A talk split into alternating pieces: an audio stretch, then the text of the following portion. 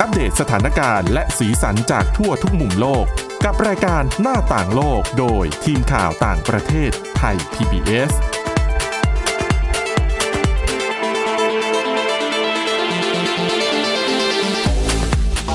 สวัสดีค่ะ คุณผู้ฟังขอต้อนรับเข้าสู่รายการหน้าต่างโลกค่ะ วันนี้นะคะ พบกับคุณชนชยนันท์พร้อมสมบัติ แล้วก็ดิฉันสาวรักษ์จากวิวัฒนาคุณค่ะ ค่ะ สวัสดีคุณผู้ฟังค่ะ ค่ะอ่าแน่นอนช่วงนี้ต้องมีโควิด -19 ติดมาด้วยนะคะในทุกตอนของเรานะคะ ค่ะ อ่าอันนี้วันนี้นะคะเป็นเรื่องของอาการที่ยังคงเป็นอยู่สำหรับผู้ที่ติดเชื้อแล้วหายดีแล้ว ค่ะ ร่างกายคือแข็งแรงแหละแต่ว่ามันจะมีเอฟเฟกต์บางอย่างที่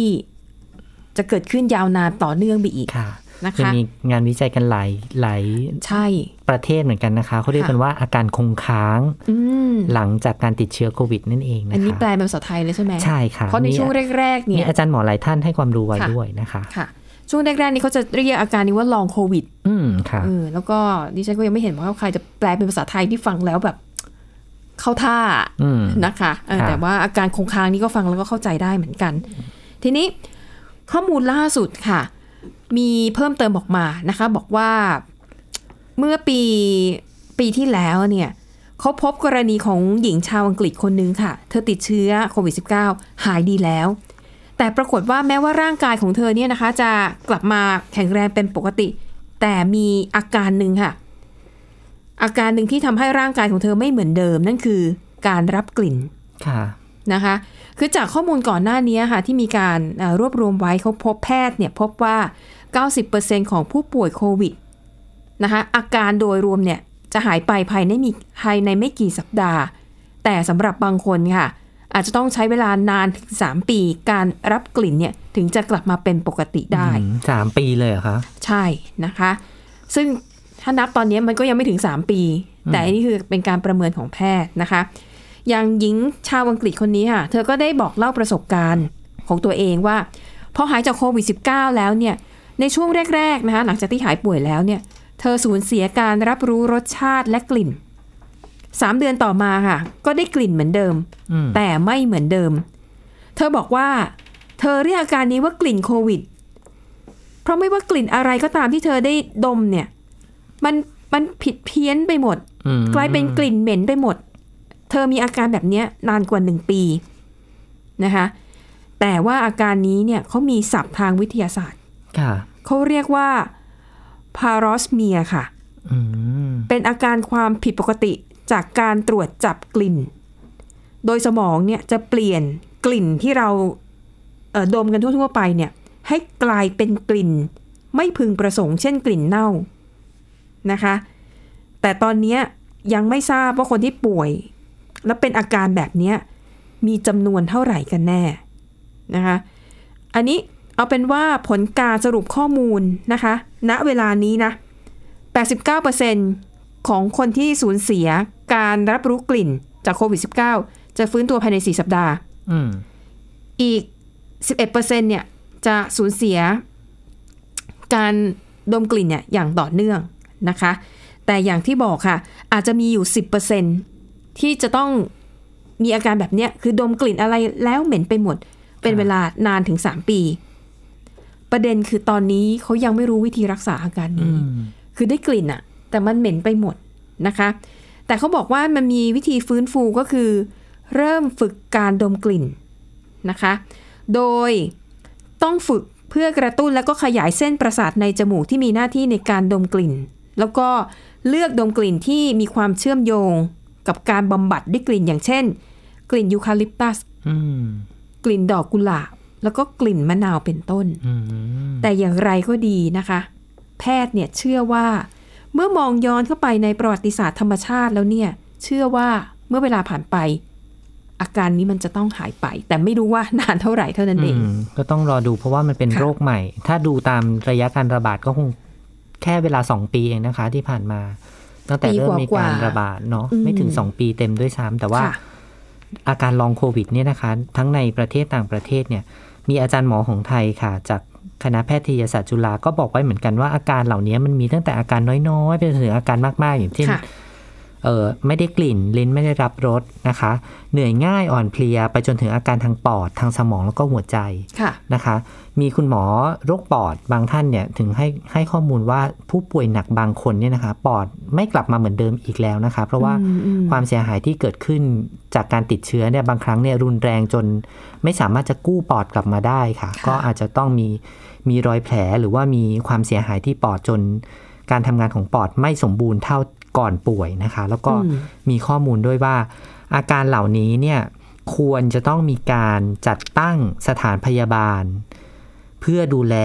เป็นคลินิกเฉพาะค่ะ ม คุณหมอแนะนำแบบ จ้างโรคปอดนี้ใช่ไหม ใช่ มันก็น่าสนใจนะคะ รวมถึงอาการหลังจากที่โควิดทุกประเภทด้วยนะคะ คุณหมอ ค่ะ แนะนำว่าควรจะมี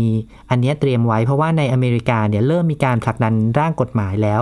เกี่ยวกับเรื่องการพัฒนาระบบการดูแลรักษา แล้วก็บรรเทาผลกระทบที่จะเกิดขึ้น หลังจากหายป่วยโควิด เพราะว่ามีผู้ป่วยจำนวนมากนะคะ แต่ว่าไทยเนี่ยยังไม่เริ่ม คุณหมอก็เลยแนะนำว่าเราควรมีคลินิกที่จะดูแลเรื่องนี้โดยเฉพาะ เพราะว่าตอน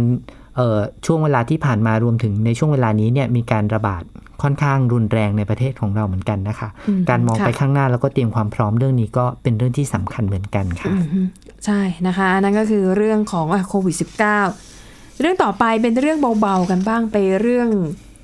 การกลยุทธ์การตลาดอะไรอย่างเงี้ยนะคะ เพราะว่า อืมค่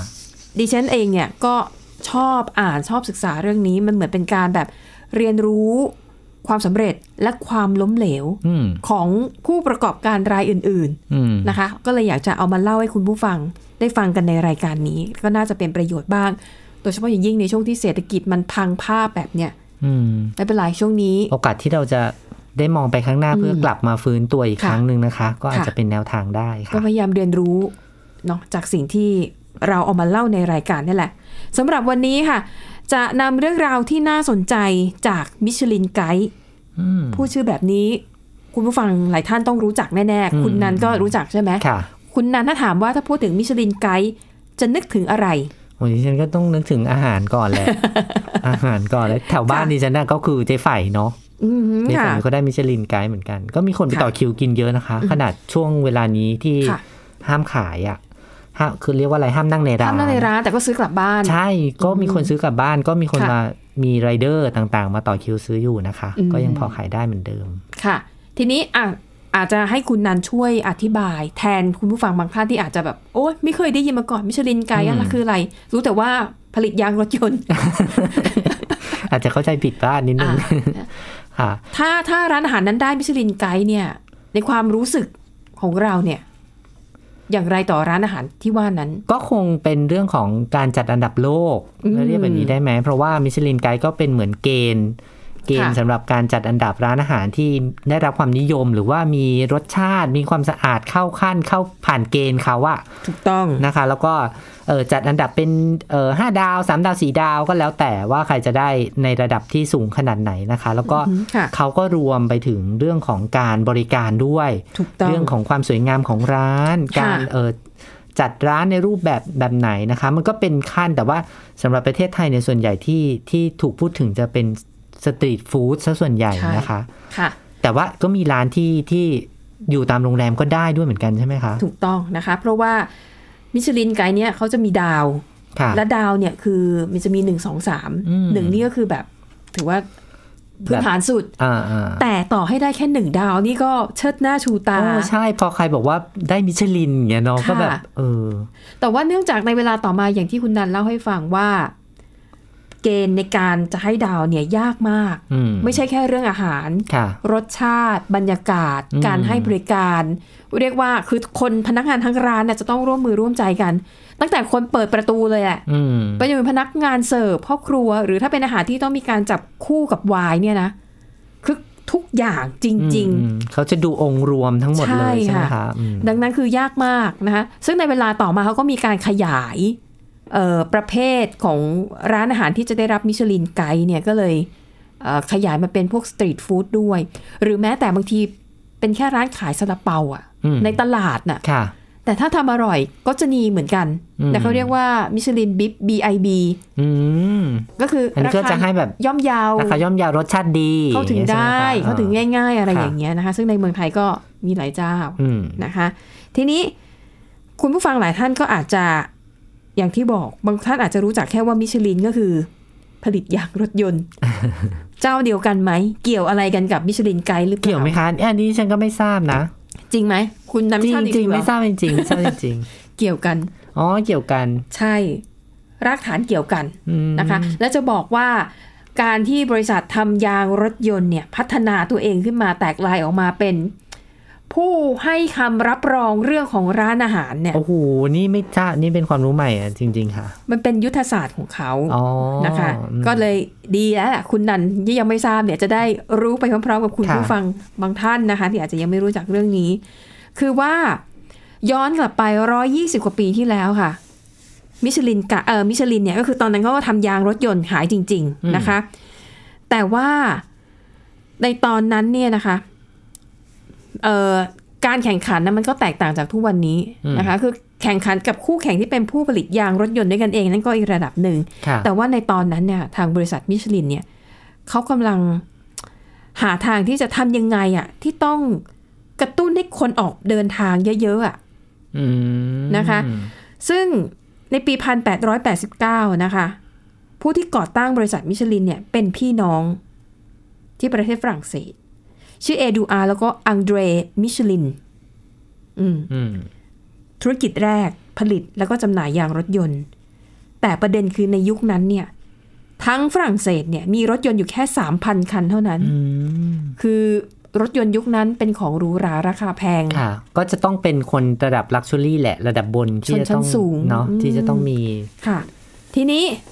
มีรถยนต์อยู่แค่ 3,000 คัน จะขายยายยังไงให้ได้ไปกว่านี้มันก็คงเป็นไปได้ยาก ก็แสดงว่าต้องทำยังไงก็ได้ให้เขาเดินทางบ่อยๆ เพื่อให้ยางมันสึกหรออย่างเงี้ยเหรอคะจะได้ ใช่ เปลี่ยนยางอย่างเงี้ยเหร ใช่ อ ค่ะ ก็หลังจากที่สองพี่น้องเนี่ยนะคะก่อตั้งบริษัทยางมิชลินขึ้นมาได้แค่ปีเดียวนะ อืม เออขออภัยได้แค่ 11 ปี ค่ะ เขาก็สร้างกลยุทธ์ทางการตลาด ซึ่งเป็นกลยุทธ์ที่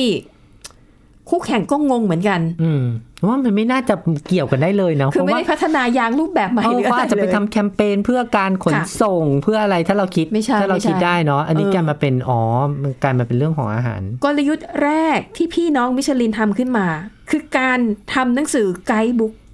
อ๋อ นะคะ พูดง่ายๆคือมันก็คือมิชลินไกด์ฉบับแรกนั่นเอง ก็คือชวนคนไปเที่ยวสถานที่ต่างๆนั่นเอง ก็คือเนื้อหาในหนังสือเล่มนี้ก็คงเดาได้ไม่ยาก ก็คือเน้นเรื่องการท่องเที่ยว อืม นะคะแต่ว่าฉบับแรกเนี่ยเอ่อเขาก็จะแนะนำเช่น จุดแวะพักเติมน้ำมันตรงไหน ถ้าหากว่ายางแตกมันมีร้านเปลี่ยนยางอยู่จุดไหนบ้างนะคะ ร้านอาหารระหว่างทางรวมถึงจนถึงโรงแรมในที่พัก คุณนันต้องอย่าลืมนะ สมัยก่อนไม่ได้มี Google Map นะคะ อือหือ เพราะสมัยก่อนไปไหนเนี่ยแม้แต่รุ่นที่ดิฉันตอนเด็กๆเนี่ย ก็ใช้แผนที่เลย กางแผนที่ กางแผนที่ แล้วก็จิ้มเอา คุณพ่อ ล้วเมื่ ก็จะกางแผนที่ เมื่อก่อนนี้เราก็จะมีแผนที่สำหรับท่องเที่ยวด้วยใช่ไหมคะ แล้วก็ ใช่ ก็จะมีจุดมาร์กสำคัญใครที่ได้ลงไปในแผนที่อะว่าแบบแนะนำนะว่าต้องไปที่นี่ก็แสดงว่าจะต้องแบบดีจริงจริงๆเจ๋งจริงหรือ ห ว่า รือไม่ก็ซื้อโฆษณา เออใช่ า มีส่วนเกี่ยวข้องกับการทำ นะคะ แผนที่ฉบับนั้น ค่ะซึ่งในตอนนั้นเนี่ยนะคะทางพี่น้องมิชลินเนี่ยเขามองว่าบางทีคนเนี่ยอาจจะกลัวการที่จะต้องขับรถไกล ๆค่ะ ๆ เพราะหนึ่งมันมีแค่แผนที่ อืม แล้วก็อะไรมันก็ไม่ได้สะดวกการโทรศัพท์การก็ไม่ได้สะดวกสบาย อืม เหมือนตอนนี้ ค่ะ ดังนั้น การออกหนังสือที่ให้คำแนะนำเรื่องการเดินทางขึ้นมาเนี่ยน่าจะกระตุ้นให้คนเนี่ยกล้าขับรถระยะทางไกลๆมากขึ้นนะคะ นั่นคือแค่จุดเริ่มต้นนะคุณไหนาย ค่ะ ยังมีเรื่องราวที่น่าสนใจอีกมากมาย แต่ว่าพักกันสักครู่เดี๋ยวมาต่อกันในช่วงที่ 2 ค่ะ ค่ะ หน้าต่างโลกโดยทีมข่าวต่างประเทศไทย PBS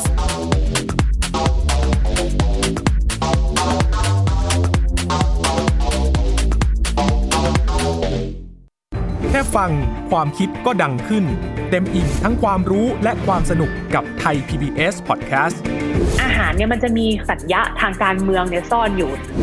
มีเจ้าหญิงแสนสวยพระองค์หนึ่งถูกสาปให้เป็นโรคซึมเศร้า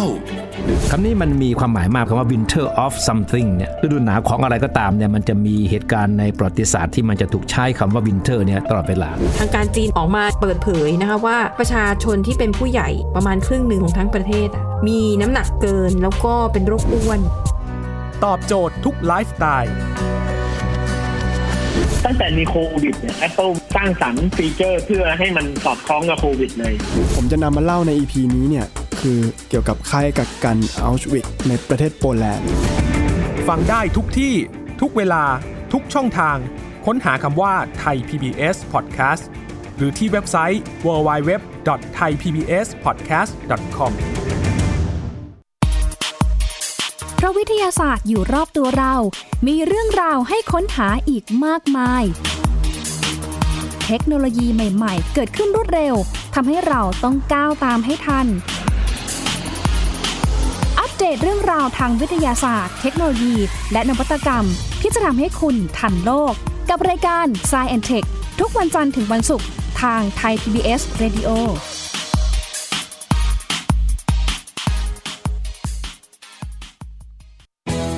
ไทย PBS Digital Radio Infotainment for All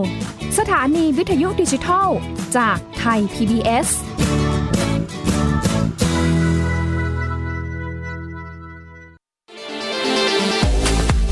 หน้าต่างโลกโดยทีมข่าวต่างประเทศไทย PBS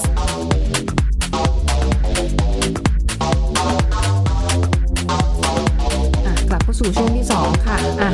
จากที่เรา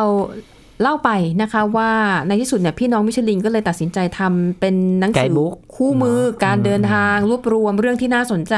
ค่ะ จุดแวะเอ่อเติมน้ำมัน จุด อ่า แวะพักร้านอาหาร โรงแรมที่พักอะไรแบบเนี้ยนะคะ ซึ่งฉบับแรกเนี่ยพิมพ์ออกมา 35,000 เล่ม แจกฟรี อืม แต่อย่างที่บอกทั้งประเทศฝรั่งเศสมีรถแค่ 3,000 คัน อืม นะคะ ก็เลยกลายเป็นและในตอนนั้นคนก็ไม่ได้อยากได้ไง มันเป็นเรื่องใหม่อ่ะ คนก็ยังแบบเออไม่ค่อยเข้าใจแล้วคน เห ส่ว มือนน ใหญ่ เราใช้ ไม่ได้มีร GPS ถ ใหม่ๆแหละ อืม เหมือนเราใช้ GPS ใหม่ๆ เราก็ยังไม่รู้ว่ามันแค่แค่บอกทางแต่มัน ค่ะ เราไม่ไม่ไม่เก่งเรื่องเป็นการเป็นค้นหาว่าสถานที่สำคัญจุดน่าสนใจมันอยู่ตรงไหน หรือมีคำแนะนำอะไร แต่ว่าเดี๋ยวนี้มันมีหมดเหมือนกันนะคะ อืมนะคะอ่ะดังนั้นค่ะ ก็เลยกลายเป็นจุดเริ่มต้นนะคะของมิชลินไกด์ซึ่งพี่น้องมิชลินเนี่ยเขาก็เลยทำแบบนี้ทำทุกปีก็คือทำออกมาปีละเล่ม อืม นะคะ แล้วก็มีพัฒนาการเพิ่มขึ้นหลาย ๆ ด้าน เช่น ตอนแรกที่ทำเฉพาะอ่าแนะนำเส้นทางในฝรั่งเศส ก็ขยายไปถึงเบลเยียม อืม ไปถึงตูนิเซีย เยอรมนีสเปนโปรตุเกสเพราะว่าในยุโรปเนี่ยประเทศมันมีทั้งประเทศเล็กประเทศใหญ่ ค่ะ บางทีขับแค่ชั่วโมงเดียวแล้วก็ข้ามไปอีกสามสามสี่ประเทศแล้วเนี่ยนะคะ แล้วก็เขาบอกว่าแผนที่ของมิชลินนั้นทำดีมากละเอียดมาก ถึงขั้นที่ถูกนำไปใช้เป็นต้นแบบของแผนที่ยุโรปในยุคสงครามโลกครั้งที่สองคือข้อมูลละเอียดมาก ค่ะ นะคะ แต่ว่ามีอยู่จุดหนึ่งนะที่ทำให้เอ่อมิชลินไกด์เนี่ย มันเปลี่ยนจากหนังสือแจกฟรีไปเป็นหนังสือที่ต้องขายนะ ที่ต้องได้ต้องต้องเสียสตางค์ซื้อนั่น ใช่ แหละ แน่นอนเพราะว่าพอเป็นหนังสือแจกฟรีคนอาจจะรู้สึกด้อยค่า อืมอืม บอกว่าโอ้หนังสือแจกฟรี เหมือนเราได้หนังสือพิมพ์ตามรถไฟฟ้าสมัยก่อนเนาะเราจะรู้สึกว่า อืมไม่ได้อยากได้เลยบาง อ่า ที ก็ เขม อาจจะ แก อ่านนิดๆหน่อยๆ แต่ไม่ได้ถึงขวนขวายไป เออ เออยื่นมาให้ก่อนรับอะไรอย่างเงี้ยนะคะ และอย่างที่บอกในฝรั่งเศสน่ะมีรถแค่ 3,000 คัน แล้วคุณพิมพ์ออกมา 35,000 เล่ม อืม นะ มันก็เกินความต้องการ ปรากฏว่ามีอยู่วันหนึ่งค่ะเอ่อหนึ่งในพี่น้องมิชลินเนี่ยบังเอิญบังเอิญไปเจอว่าหนังสือที่พวกเขาตั้งใจทำเนี่ย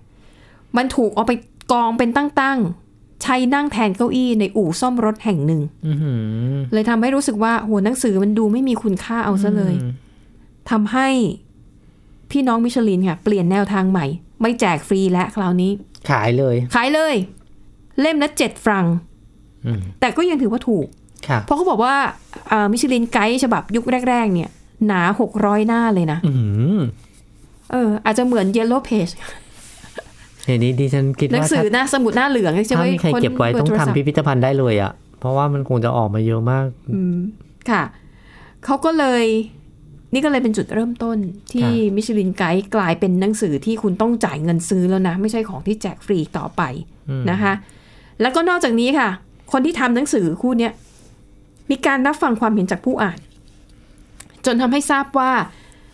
ในหนังสือทั้ง 600 กว่าหน้าเนี่ย หมวดที่คนสนใจอ่านมากที่สุดคือร้านอาหาร อืม นี่เองเป็นที่มาเน พว อะ กเขาก็เลยตัดสินใจหันมาลงทุนในหมวดหมู่ การแนะนำร้านอาหารให้มากขึ้น ค่ะ จนกระทั่งในปี 1926 มิชลินว่าจ้างนักชิมมืออาชีพ อืม นะคะ ให้มาทำหน้าที่ไปชิมอาหารตามร้านต่างๆ แล้วก็มาให้คะแนนแล้วก็ติดดาวให้นะคะ ระบบ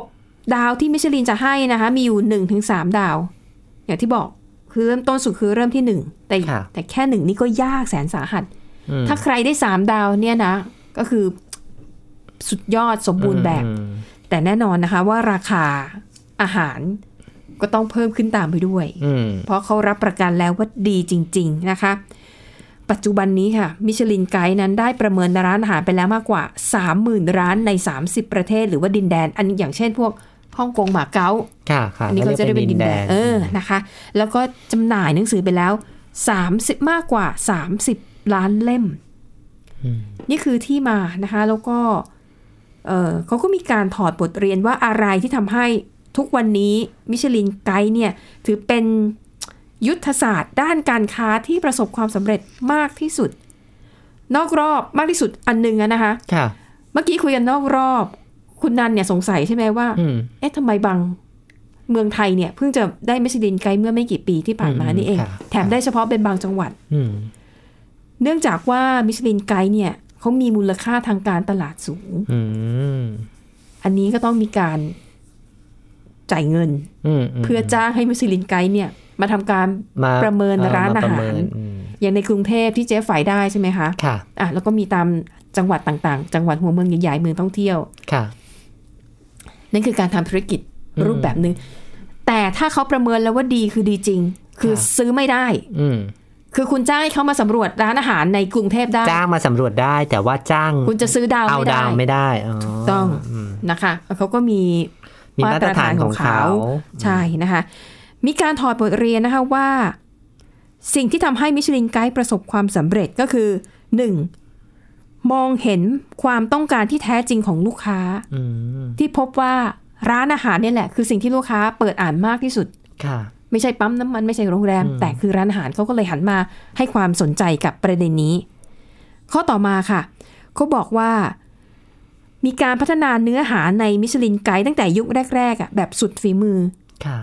ถึงขั้นที่ถ้าเขาเอาแผนที่ของมิชลินไกด์ไปทำเป็นแผนที่ที่นำไปใช้ในยุทธศาสตร์สงครามได้หนึ่งคือคุณตั้งใจทำมากๆ แม้จะเป็นแค่ไกด์บุ๊กสำหรับ อืม แนะนำการเดินทางก็ ค่ะ เถอะนะคะ ข้อต่อมาค่ะ รู้จักที่จะสร้างคุณค่าให้กับหนังสือหรือว่าคอนเทนต์ของตัวเอง อย่างที่บอกจากแจกฟรี